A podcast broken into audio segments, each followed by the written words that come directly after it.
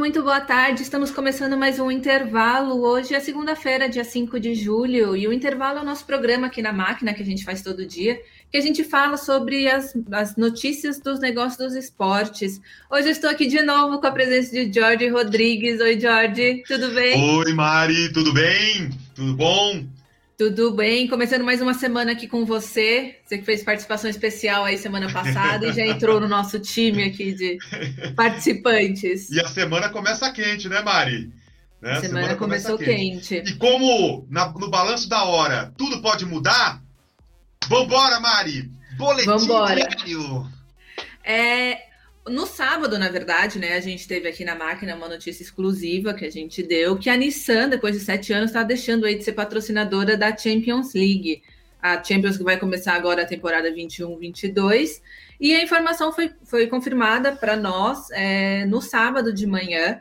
E a, a logomarca, né? Quem for entrar aí no, no site da Champions já não vai encontrar mais a Nissan entre os patrocinadores, que por enquanto estão confirmados Heineken, PlayStation, Lays, Mastercard, FedEx, aquelas, aquelas marcas que a gente já conhece. Sim, sim. E é, é, bacana ver aí que vai abrir uma possibilidade, né, George, para outras montadoras entrarem nesse espaço, né? Porque a Nissan saindo já tem aí empresas pleiteando essa posição para Champions. É, eu, eu, eu, vejo como mais uma movimentação que nós temos que ter um olhar um pouquinho mais amplo. É, a Nissan tem uma longa tradição no esporte, inclusive foi a primeira montadora a estar no eSports. É, é muito interessante as movimentações que eles fazem. Como você mencionou, entre outras situações, também são parceiros do Manchester City, né? É, então, a gente observa que tem um olhar macro sobre o próprio mercado. Né? Quando eles até é, anunciaram né, o, o patrocínio eSports, eles comentam muito da geração Z, né, dos millenniums. Né? Então, eu, eu vejo que é, existe aí uma movimentação estratégica que nós vamos ter uma maior clareza num futuro não tão distante. Inclusive, é, até nesse olhar para o mercado automobilístico. Tenho dúvidas se porventura uma outra montadora ocuparia o lugar da Nissan. Até porque o próprio mercado automobilístico, né, com o próprio carro elétrico, entre outras situações que estão acontecendo, eles estão tendo que mirar outros mercados e fazer reposicionamentos. Então temos aí um movimento interessante mas que merece ainda a gente esperar um pouquinho para entender o que vai acontecer. Sim, e também nesse movimento você falou, né, George, deles irem mais para a geração Z. A Nissan atualmente renovou faz pouco tempo com a Fórmula E, né? Então aí Sim. fica um pouquinho mais deles estarem buscando coisas novas. Já, ganham, já tiveram sete anos de exposição da marca na Champions e agora é hora realmente de buscar um outro público e conquistar novos mercados. Sem e indo para a segunda, segunda pauta do nosso dia, é um pouco o que a Qatar Airways está fazendo, né? A Qatar Airways, Sim. a gente sabe aí, está em inúmeros times que a gente vê. Paris Saint-Germain, Bayer, Roma, é uma marca que já é conhecida, que agora é a nova patrocinadora das competições da CONCACAF. CONCACAF ali, né, que a gente pega América do Norte, Caribe e América Central. E eles vão ser a companhia aérea oficial da Copa Ouro, que vai ser agora no, no segundo semestre. Mais uma movimentação, agora uma movimentação é, caminhando pós-pandemia, principalmente nos mercados que já estão com ritmo de vacinação mais acelerada, isso também é perceptível, né? As companhias aéreas tiveram um tombaço com a, com a pandemia, e eu vejo essa movimentação, até dentro é, dessa estratégia da empresa, é, também visando já o pós-pandemia. É, é, algo que a gente tem que analisar, e até com a própria proximidade da, da Copa do Mundo, que já é o ano que vem, né, no próprio Catar também. E, óbvio, usar a plataforma do esporte e o futebol, isso faz com que você alavanque de maneira assustadora, principalmente a sua exposição. Ainda mais para Qatar Airways, que eu não vou conseguir falar de uma maneira tão chique como você, mas é, que atualmente é a, é a, maior empresa do setor. É, segundo dados, ela representa atualmente quase 17,8% do mercado global. Então, óbvio, você observa todo esse conjunto e é possível verificar que o posicionamento é muito interessante e com esse olhar pós-pandêmico, né? Sim, e o Qatar, que era para ter participado da Copa América, né? Aqui a gente Sim. ia ter a participação do Qatar, que não, não ocorreu por causa justamente da pandemia. Então, eles entrarem aí como patrocinador é realmente um jeito de mostrar o que a Nissan fez com a, com a Champions, né? De se mostrar para o mercado. a, a Qatar Airways ia fazer aqui com as competições, vai fazer, né? Com as competições é. na, na América e, Central. E olha que interessante, né? É, pegamos a Nissan, como você comentou, e a Qatar Airways. Eu tenho que falar dessa, com essa entonação porque eu não sou Maristoco. Mas olha que interessante, né? É, são segmentos de mercado diferentes e com movimentações diferentes. A Qatar com foco mais no futebol. A Nissan se retirando momentaneamente do futebol. Então você observa que essas movimentações elas são assim é, estratégicas e com um olhar é, muito detalhado para o segmento de cada uma das empresas. É mais um ponto que chama atenção. E agora vamos com as notícias dos Jogos Olímpicos com o Eric Betting.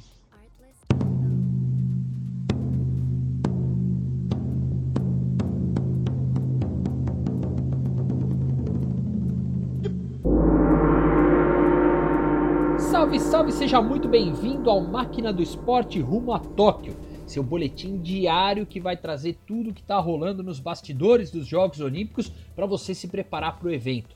Hoje faltam 18 dias para a cerimônia de abertura em Tóquio e a organização estuda reduzir o número de público. Seiko Hashimoto, presidente do comitê organizador, afirmou que vai ter algumas reuniões com o Comitê Olímpico Internacional e autoridades japonesas ainda nesta semana para definir qual será a capacidade máxima de público nos eventos. A principal alternativa trabalhada neste instante é diminuir de 10 mil pessoas para um máximo de 5 mil torcedores por evento. Além disso, há a possibilidade de que você reduza os eventos noturnos para a presença de público. Isso vai fazer com que pelo menos 40% dos eventos não tenham torcedores em Tóquio. Enquanto ainda não tem uma definição, o comitê adiou para o próximo sábado, dia 10, a divulgação de quem seriam os sorteados com o ingresso para as cerimônias de abertura e encerramento do evento. Mesmo antes de começar, Tóquio pode colocar uma medalha no peito, a de Olimpíada mais tecnológica da história. Uma parceria entre os organizadores e as patrocinadoras Nippon Telegraph e NTT Docomo fará com que a tecnologia 5G seja usada durante as competições de vela, natação e golfe, aquelas que são bem difíceis de serem acompanhadas ao vivo pelo público. Na vela, vão ser instalados telões com 50 metros de largura nas águas onde ocorrem as disputas. E os fãs que estiverem nos piers próximos a esses locais poderão ver o evento numa resolução de 12K, que é praticamente 50% maior do que aquelas TVs de 8K que quase ninguém conhece, mas sabe que existe nos televisores de ultra mega hiper blaster definição. Já no Centro Aquático de Tóquio, os torcedores vão poder acompanhar as competições de natação usando a realidade aumentada. Para isso, pegar o telefone celular, apontar ali para a piscina onde acontece a disputa e a realidade aumentada vai trazer todas as informações de quem é o líder da prova, qual, está sendo o tempo da abraçada, enfim, tudo aquilo que a gente costuma ver dentro de casa, no conforto de casa, vai ser possível também acompanhar ali dentro dos estádios. No golfe, em Saitama, haverá um sistema de transmissão de vídeo simultâneo a partir de diferentes partes de campo. E você vai poder selecionar quais atletas você quer ver, qual batida você quer acompanhar, qual buraco você quer acompanhar. Ou seja, vai ser cada vez mais interativo a maneira de acompanhar os jogos. Lembrando que se essas tecnologias estão sendo colocadas agora em prática na Olimpíada, a tendência é de que elas ganhem os próximos eventos E a proximidade dos Jogos Olímpicos faz com que os patrocínios se movimentem no mercado brasileiro.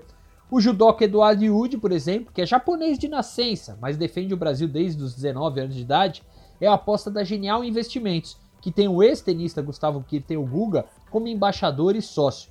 O Yudi vai é, sendo representado ali pela Genial, disputar as Olimpíadas, realizar o sonho dele de disputar os Jogos Olímpicos e mais ainda na casa onde ele nasceu, no país onde ele nasceu, amparado pela Genial Investimentos. Já a Visa anunciou um time de 100 atletas patrocinados e mais dois funcionários para os Jogos Olímpicos e também os Paralímpicos. No Brasil, três atletas vão representar a marca: o Alisson Ceruti do vôlei de praia, o Gabriel Medina do surf e o Daniel Dias da natação paralímpica. E aqui também no Máquina do Esporte Rumo a Tóquio, a gente traz as informações dos esportes para você.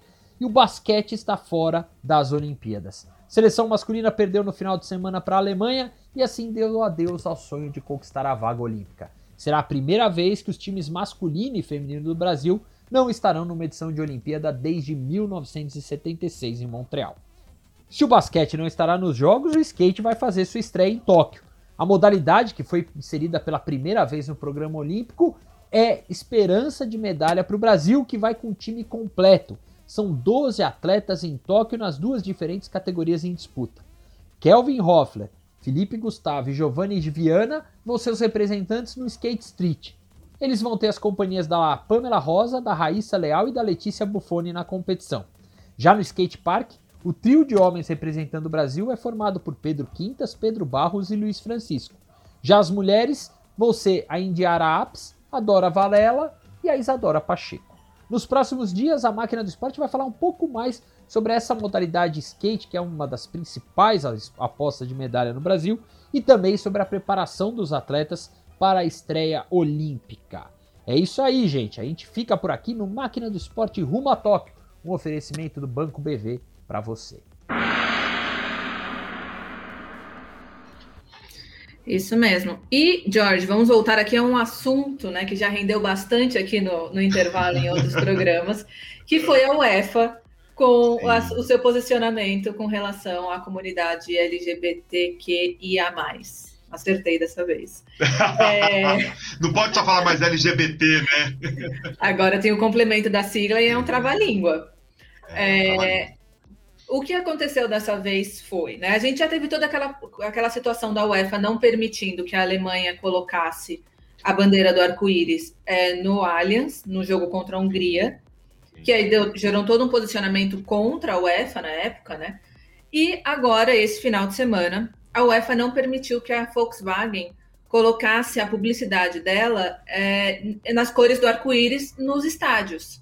Né? A, foi num jogo na verdade, está proibido, né? A UEFA não permite que isso aconteça em jogos no Azerbaijão e na Rússia, porque eles têm é, medidas políticas lá mais restritivas contra a população LGBT. E aí gerou toda uma nova controvérsia, né? Porque a Volkswagen, na verdade, foi a única marca que iria manter as propagandas na cor do arco-íris após o fim do mês do orgulho, que acabou agora em junho, sendo que nos últimos jogos todas as marcas estavam com a cor do arco-íris, né? Então teve toda essa é, movimentação aí no final de semana e mais uma vez a UEFA sendo colocada aí no olho do furacão com a questão do, do orgulho. É, e, e, é um olho do furacão é, num tema complexo e sensível. Porque se, se nós olharmos também de uma, de uma maneira macro, é, esse tema ele tem N variáveis. Variáveis políticas, culturais, econômicas, de legislação de cada país, dos acordos comerciais globais e locais, entre outros, que nessa perspectiva realmente é complexo uma análise simplista.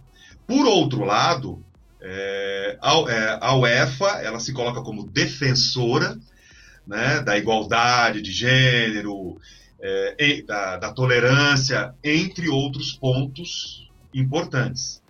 Mas fica algo dúbio.